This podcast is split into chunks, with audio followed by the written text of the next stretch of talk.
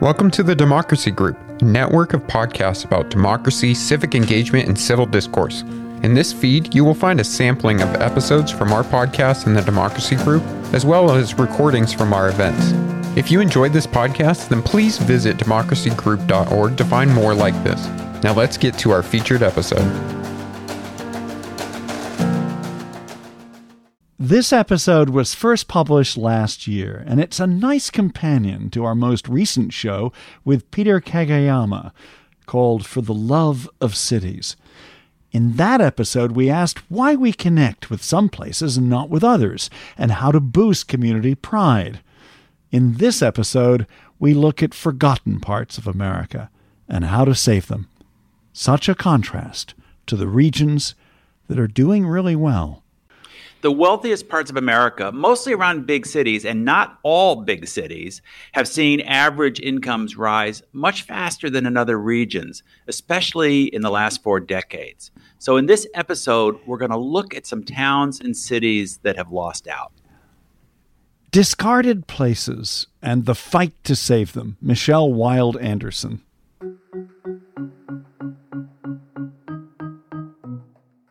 Wanted a term that described kind of active decision making. So, discarded America to me is just a way of describing more actively that I think we have given up on many of these places. We're going to have to keep working at these problems, do something, do it today, experiment, and just refuse to give up.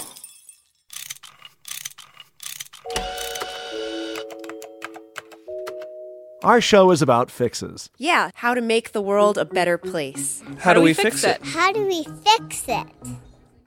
We often talk about poverty in America in terms of certain socioeconomic or racial groups and the hurdles they might face.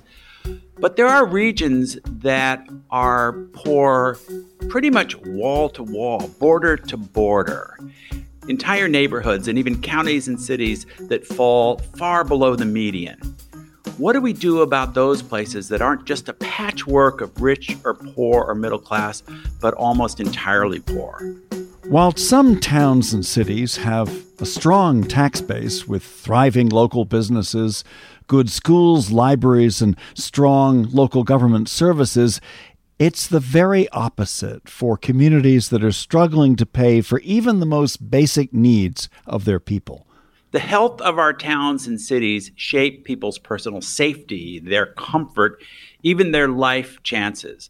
We'll explore this with our guest, Michelle Wilde Anderson, professor of property, local government, and environmental justice at Stanford Law School. Michelle is the author of the new book, The Fight to Save the Town Reimagining Discarded America.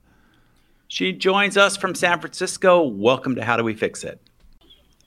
Oh, I'm so glad to be here. Really excited about this conversation. Yeah, Richard and I have been talking about the book, and it's such a deep dive into these different areas that you studied. But before we get into the specifics, talk to us about discarded places. Are they mostly rural? Are we talking about fading cities? What is your focus? Discarded America refers to the giant parts of many states, if most states really, that have not found their foothold in the 21st century service economy, except for a few tourist towns and college towns. The vast majority of most of our states is still sort of seeking a uh, major job base. And some of those places are rural, some are older suburbs, some are big cities. And some are, are politically conservative, some are much more liberal, right? Right. And that also was really important to me in this book to hold that political diversity, the urbanization diversity, and racial diversity, because you get a lot of different profiles for communities that have this problem.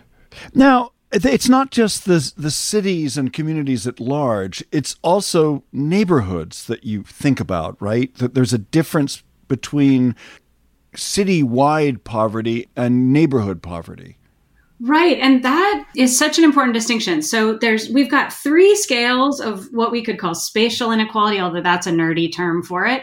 We've got regional inequality, this basic problem you can see most famously in New York City that New York City's economy is this driver for the entire state of New York. Um, but then you've got neighborhood inequality, which is um, captured in a heartbreaking way by the fact that in 2012 there was a 21 year life expectancy difference between the richest neighborhood in Stockton and the poorest neighborhood in Stockton. That's the huge difference between different neighborhoods. We certainly see a vast gap between rich and poor in parts of New York, for instance, much of the Bronx compared with the Upper East Side of Manhattan. You looked at entire communities.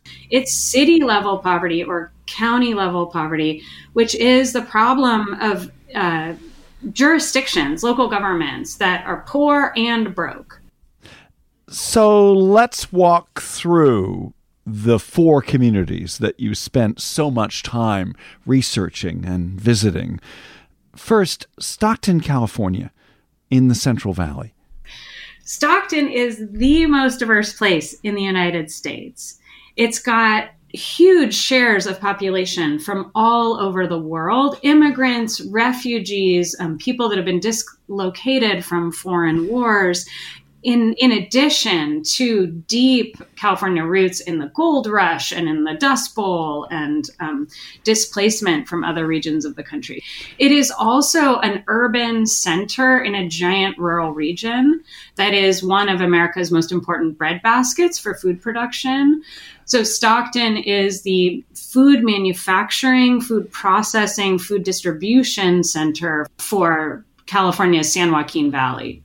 It sounds like it's a pretty wealthy place. No? Uh, Stockton does have a lot of wealth, actually. There are very wealthy neighborhoods in Stockton and certainly in the larger region. The San Joaquin Valley in California has always been known for extremely high rates of inequality, a sort of owner tier of the region that has a lot of land and a lot of wealth, and then farm workers who, needless to say, um, struggle to secure any level of a living wage.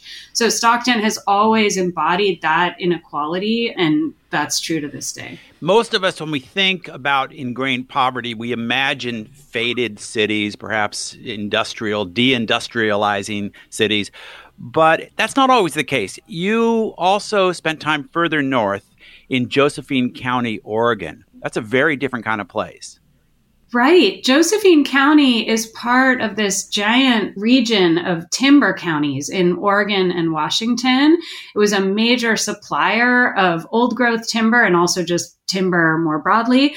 And it's very it's very rural but again rural regions are often manufacturing centers. And so it's also a hub for wood products manufacturing the things that come from wood and trucking and distribution related to timber. So like most rural parts of america it has this industrial sort of strand to its economy. But what happened what happened is a wave, a combination of globalization, restructuring of the timber industry and the corporations that were um, operating big timber and environmental law. And those three things, including, you know, most famously the spotted owl conflict that locked down some of the oldest um, old growth forests um, from uh, timber production. So those three things came together to result in long term sustained job loss across that region. Next, let's consider Detroit, which uh, is a city that's well known for its municipal bankruptcy that happened about nine years ago. Uh, we've actually spoken about Detroit on a previous podcast with Jodie Adams Kirshner. So, Detroit is next. I mean, I'll just um, pin down a couple of key periods for Detroit. 1970s Detroit, like many manufacturing cities across the country, took a big wave of job loss. But then in the early 2000s, it took another one. And I think a lot of Americans don't realize how many manufacturing jobs were lost in the early 2000s. Our manufacturing productivity remained strong, but we lost a lot of jobs. And Detroit headed into the recession having just taken this big wave of losses. And then it was slammed by the recession. And because the Sun Belt, cities like Stockton, w- were so famous for their foreclosure crisis, I think many people didn't recognize how hard Rust Belt cities were also hit with subprime lending and foreclosure losses. So Detroit took this simultaneous hit at the household level through the foreclosure crisis and at the income level through um, you know the recession itself and then this manufacturing slide um, so by the time detroit reached 2012 it's fair to say that the city had hit a low point on all dimensions of, of its economic life. And there's a racial aspect to this. We were talking about Stockton being the most racially diverse city in America, Josephine County in Oregon, uh, mostly white.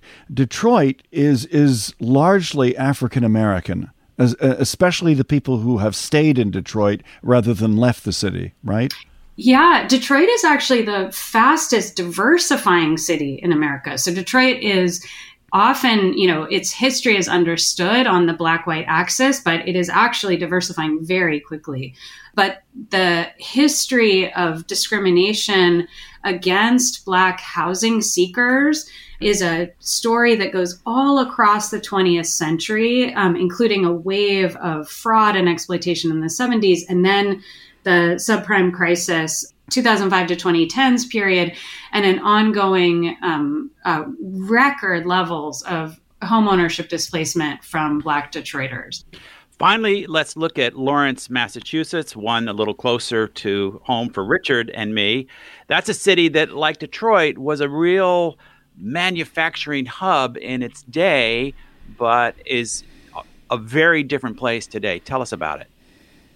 A hundred years ago, Lawrence is a really famous city. It was one of America's most um, important textile manufacturing cities, and it became very famous for a strike in 1912 called the Bread and Roses Strike.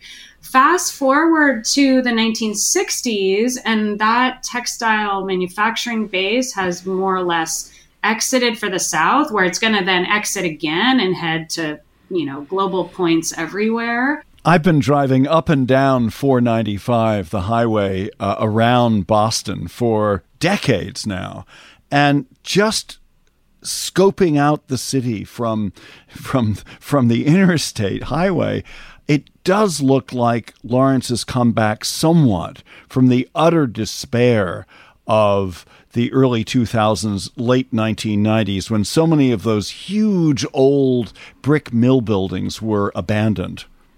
You're right. And it's it's kind of mind-boggling how big they are. One of the old mills in Lawrence was as big as the Empire State Building laid on its side. They sat empty for so long that some chunks of many of the buildings and some whole mills were torn down. But those that remained remained um, blighted all the way into the 2000s. But there has been just intense effort and commitment to reclaiming some of that land and repurposing those mills for housing and jobs. You use the term gateway cities or gateway communities, and Lawrence is one of them. So, explain what you mean by a gateway community. The, the meaning of the term gateway cities describes these immigrant portals to be transition to becoming Americans. So these sort of first Milltown hubs where immigrants were received, adapted to American culture, English language, and so forth. I love the term though for a broader understanding of launching people out of poverty and into greater opportunity. Um, so I actually try to use the term in a broader way to imagine gateway cities as an alternative phrase for poverty trap. So much of discarded America right now is functioning as a poverty trap. So gateway cities is my description for what we need to create um, as a as an alternative to that. Why do you use the term discarded America? It, it's very evocative, and I, would like you to explain a little more about uh, what you're talking about. I that's such an amazing question. I'm so glad you asked. I wanted a term that described kind of active decision making. There's a way in which we naturalize decline in poor places. And I think it it misunderstands that places don't have to die. There is no natural lifespan. So, discarded America to me is just a way of describing more actively that I think we have given up on many of these places. We have slowed our levels of redistribution to sort of move federal and state tax money toward them to try to rebuild their public services and allow people just basic opportunities. These areas are also regions, like much of the country, that were hit with two great crises in the last 20 years. One was the 2008 2009 financial crisis and recession, the other was the opioid and substance abuse crisis. Yeah, I'm so glad you asked about those together because I think they should be understood as sort of two layers that kind of begin in 2008 or so and just carry on to this day. It's, you know, from the Fed's point of view, the Great Recession ended quickly. From the point of view of local government revenues, it did not. And in fact, the 2010 to 2020 period is often referred to as the lost decade for local governments because the nature of the Great Recession as a foreclosure crisis suppressed local government revenues for years after the recession was over. Yeah, explain why for people who don't who don't really understand how the tax system works in a lot in a lot of communities. Yeah, the quick version is that local governments rely very heavily on property tax revenue. And property tax revenue, of course, is based on the value of houses. That's one piece. Piece number two is that since the 80s, most states have created controls on how we assess property through their state constitutions. And those um, controls tend to lock assessed value into the time of last transfer. The foreclosure crisis, by definition, is a mass transfer of property. And so the bottom line is that the property values crashed, assessed values reset at that lower rate. And it takes a long time for revenues to reflect recovery in housing value. So, those decisions instantly led to there being much lower revenues in many cities that were hit hardest by the foreclosure crisis. Yes, and they take, you know, and the recession, of course, you take, you know, losses on sales tax revenues. If a city has the authority under state law to enact an income tax, then they lose on that too. They, you know, one source of revenue after another, the recession hit cities, but the property tax losses were the the sustained ones. And there's the opioid crisis as well that layers in across the same period to drive all kinds of of pressures on social services, pressures on crime and violence and policing, you know, public responses to crime and violence, damage to public property, sort of drug dealing in local parks, all of these sort of layers of pressure and, and um, trouble on local governments. So you've got rising crime, some tied to to drug use. You've got falling tax revenues, and that leads to falling services. If the, they don't have the money, they just have to let some of their police officers go, and they have to close their libraries, and they have to, you know, some cases turn off street lights and all kinds of of terrible things, which then leads to even more people fleeing the area, less businesses less likely to invest, and it just seems like a downward spiral. That's a good description. Yeah. And because a lot of those big cuts lag the recession because people, local governments will hold on as long as they possibly can. They'll sell property, they'll do whatever they can to balance their books in emergency circumstances. But by 2012 to 2014, these kinds of governments had nothing left to sell. And so they start engaging in these 20 to 40 to 50% cuts of their departments. And it's at that point that you start to see unrecognizable damage to public services you know whether it's the closure of all public libraries or it's 40% cuts to the police department they've forced the issue of this broke local government this is how do we fix it i'm richard davies and i'm jim Meigs. our guest is michelle wilde anderson hello Hello, can you hear me? Podcast ads pass your brand the mic. So you can stop shouting from the rooftops and start speaking to the people who are really listening. Give your campaign room to be heard with podcast ads. Go to go.acast.com slash ads to learn more.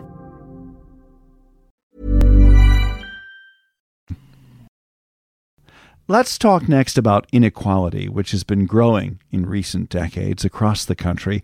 Michelle is based at Stanford University, right in the heart of California's Silicon Valley. Quite a contrast to the Central Valley. How does that region compare with places that we've been talking about? So I work in Palo Alto, which your listeners will probably recognize as a very wealthy community. And across the 2008 to um, I don't know, the, the next decade after 2008, Palo Alto invested $76 million in renovating its library system, state of the art technology, Wi Fi, public spaces, programs for kids, etc. Meanwhile, Palo Alto is home to hospitals and universities, restaurants, businesses that employ tons of low wage workers. Many of those workers commute in from Stockton. That means that they're away from their kids two to three hours a day in order to take those commutes on the chin. Let's be clear, even during a time of day, when the highways aren't absolutely jammed with traffic, the drive from Stockton to Palo Alto is what, at least an hour? Yeah, at least an hour. I mean, there I've never made it in less than an hour and a half. But yeah, it's a very long time away. So these buses and various commuter vans and so forth will leave Stockton often at 4:30 in the morning to get people to these low-wage jobs in the Silicon Valley interior. And so, meanwhile, across this same period, Stockton couldn't keep all of its libraries open at all in even the libraries it did keep open, it dropped down to essentially half hours. It slashed its recreational services, so youth programs, after school, and summer. Um, so you're watching these parallel worlds. And what's important to picture about this is that in Palo Alto, the truth is that libraries are an amazing amenity, but this is a place that can afford private book collections, that can afford nannies who sing to kids, that can afford all kinds of of home Wi-Fi and home computers, they can afford private substitutes for these public services. But in the poorest neighborhoods of Stockton, if those things are not available free at some level by a nonprofit or the government, they won't be available at all. This all sounds pretty depressing, but you found many examples in Stockton, Detroit, Lawrence, Massachusetts, and Josephine County, Oregon, where local people are fighting back to save their communities. Give us a few examples. Just as you describe, there is a fierce commitment to these communities and real leadership and creativity on these hardest problems. So I'll highlight um, one woman from uh, Stockton who's been on my mind a lot this this week in particular, just an extraordinary advocate named Jasmine Dellafosse. She was a high school student in Stockton who lost 10 of her peers in the high school to gun violence, sort of one at a time between 2010 and 2012. And she's the kind of person who grew up really, as she puts it, nihilistic about Stockton. I heard this over and over in my interviews. Like people just as kids, they know that their path to survival and prosperity is to get the hell out of their town. And Jasmine grew up with that feeling. She ended up as a 17 year old having an opportunity to intern at City Hall and really never looked back.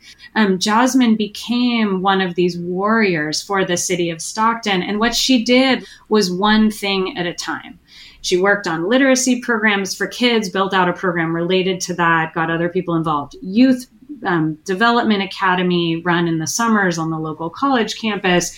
Then she used a bunch of those youth to do a parks reclamation project, became involved in these incredible trauma informed care efforts going on in the city to really show up for the damage from witnessing and experiencing gun violence, started to work on school reform. I mean, one thing after another. And for her and so many of the leaders in this book, they were always catalysts. They never put on their red cape and said, like, I've got it, I'm here to save the day.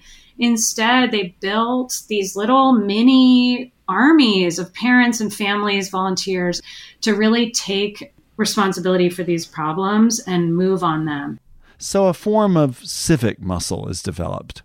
It's not just that you clean up the park, it's that you've believed your whole life that you have no control or agency over the sort of problems in your environment.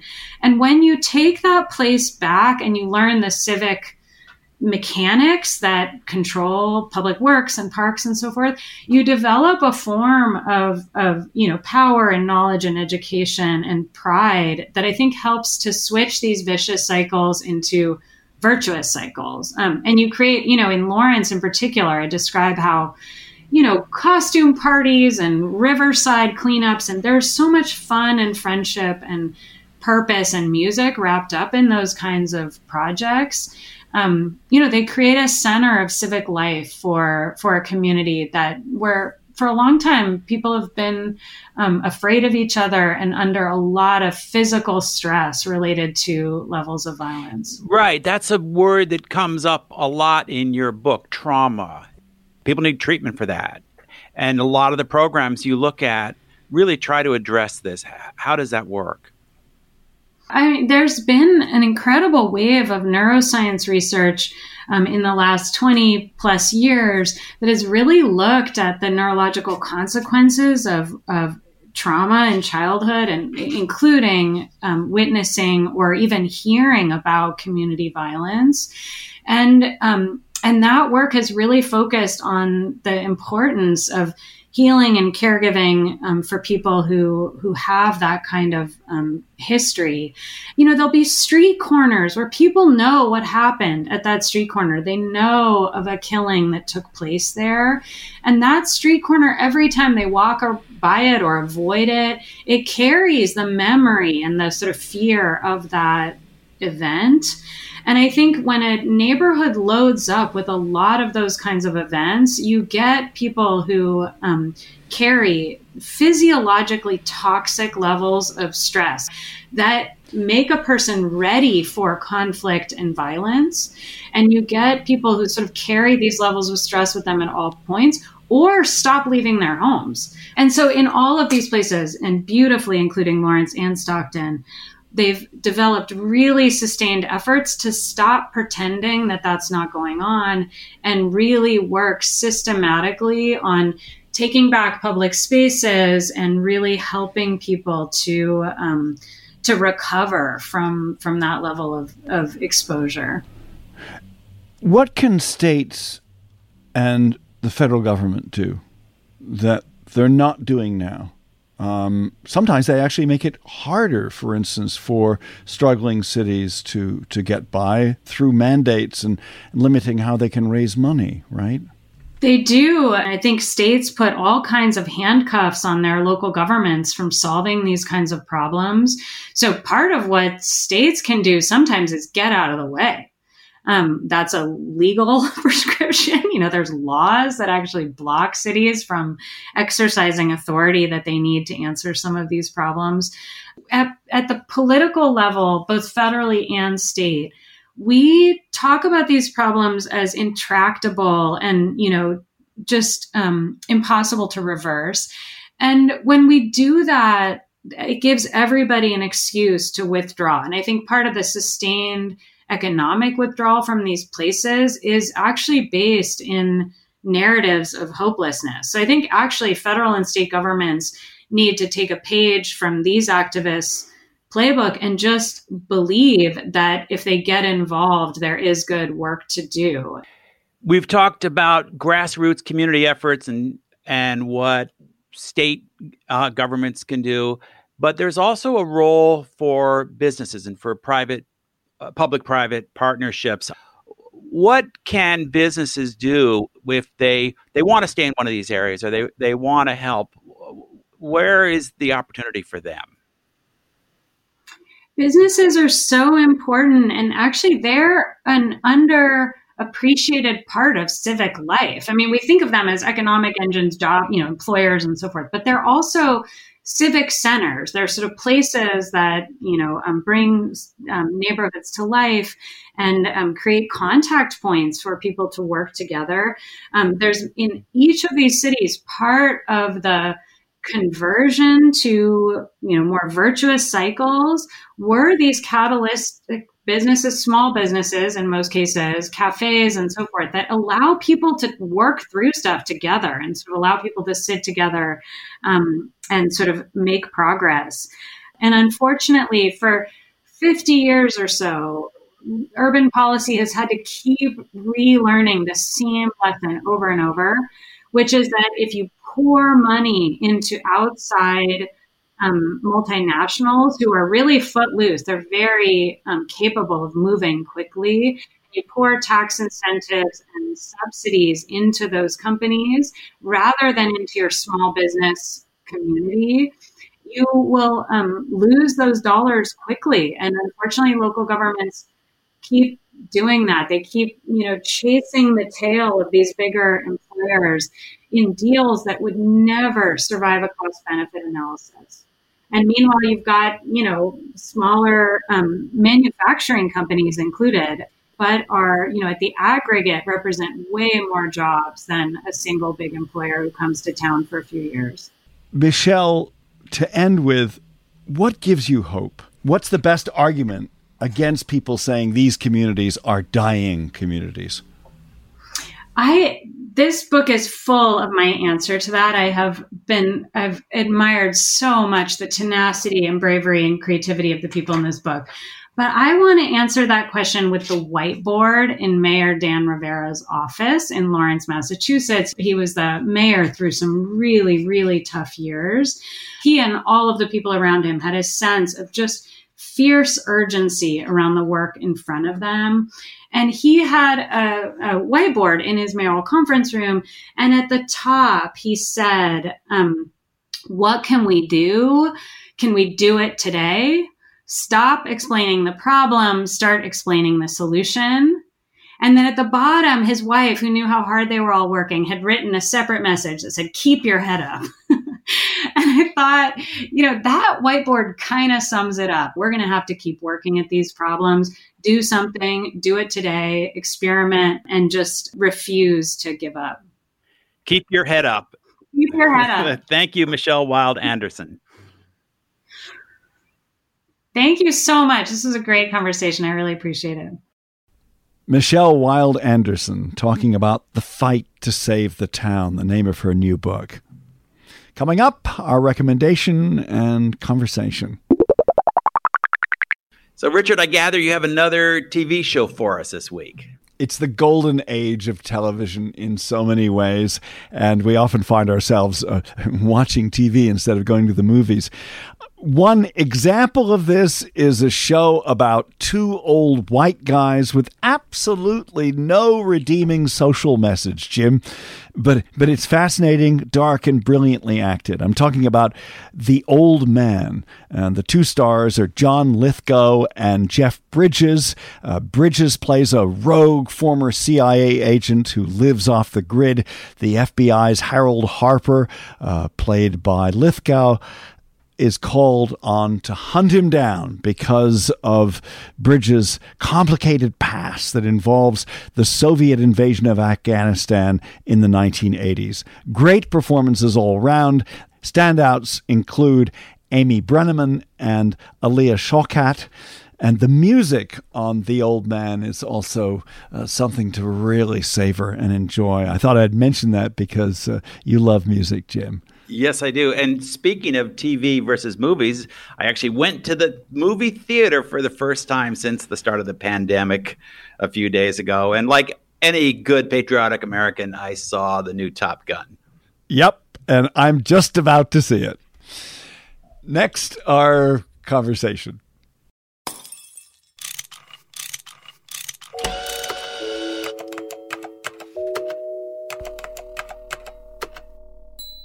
This was a tough one for us to do, Jim, because a lot of what Michelle Wilde Anderson is talking about is is profoundly depressing, and uh, places that so many people I think are hopeless. And she gives some stirring accounts of people who are fighting back to save their local communities. And I mean local, because so often when we talk about problems in the country, we're talking about national solutions, but this really is an episode that deals with uh, solutions from the ground up. Yeah, and you know how much that kind of ground up approach means to me. It's also important for those of us from our kind of background, college educated, mobile. In our demographic segment, people tend to move around a fair amount. They're used to the idea of going off to college, then they are very likely to move to one of these booming uh, urban centers after college and make their way in a career. There's a lot of people in this country who don't of course, they don't go to college, but they also don't want to move away from where they live. And um, we can look at those places and say, well, what are you doing there? You know, why why haven't you moved somewhere where the jobs are better? But people are very attached to their communities, to their jobs. They don't want to leave their grandmother. They don't want to leave their network of family and cousins and friends. And to be fair, they are from somewhere, whereas so many of us uh, privileged people are from nowhere. I've moved around a lot in my life, and uh, I love where I live now, but I'm not nearly as deeply rooted in Guilford, Connecticut, as so many people are here. So, what do we do to help people, and what do we do to support people who choose to stay in their communities? We can't just say, oh, move somewhere else. And what is exciting about some of the things that Michelle was talking about is empowering people to make the most of the communities where they live, to reverse some of these downward trends. Some of it has to come from the top, some of it has to come from from government and resources to help these towns carry on. But we also talked about stuff that comes from the ground up one of the solutions that you raised, Jim, is the role played by businesses. And, and as Michelle Wilde Anderson said, uh, very often it's local businesses, businesses that are really rooted in the community as opposed to multinationals that can make the most difference you, as editor of Popular Mechanics in the past, uh, visited Detroit a number of times. Um, you had an example of of business helping the city uh, bounce back from its bankruptcy? There are, there are a lot of examples, actually. I, we, we actually did a whole special issue about what could be done to save Detroit and had a lot of recommendations. And it's really exciting. A lot of the things we talked about are are starting to come to fruition.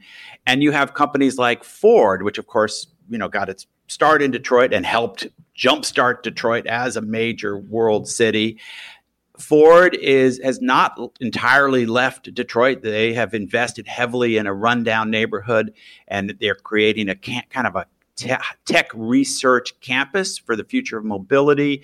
You've got Rocket Mortgage. Uh, Dan Gilbert, the, the billionaire owner of that company, has been extremely devoted to Detroit. He's brought in uh, thousands of employees. He, they're located right downtown, and he's been a major player in in being a booster for Detroit. And I know a guy in Detroit on the other end of the scale who bought an old broken down factory warehouse kind of building and opened it up as a, a workspace for all kinds of different business startups as kind of a tech incubator and the, you know for a time one of the businesses he had where some guys were making mead out of honey and then somebody else was repairing motorcycles and somebody else was building furniture and i love those kind of grassroots startup uh, vibe and detroit's a great place for that well, we're a startup here, Jim, and how do we fix it? And and our vision is to grow our audience. So uh, you can help us uh, by spreading the word on, on social media. We do a lot of posts on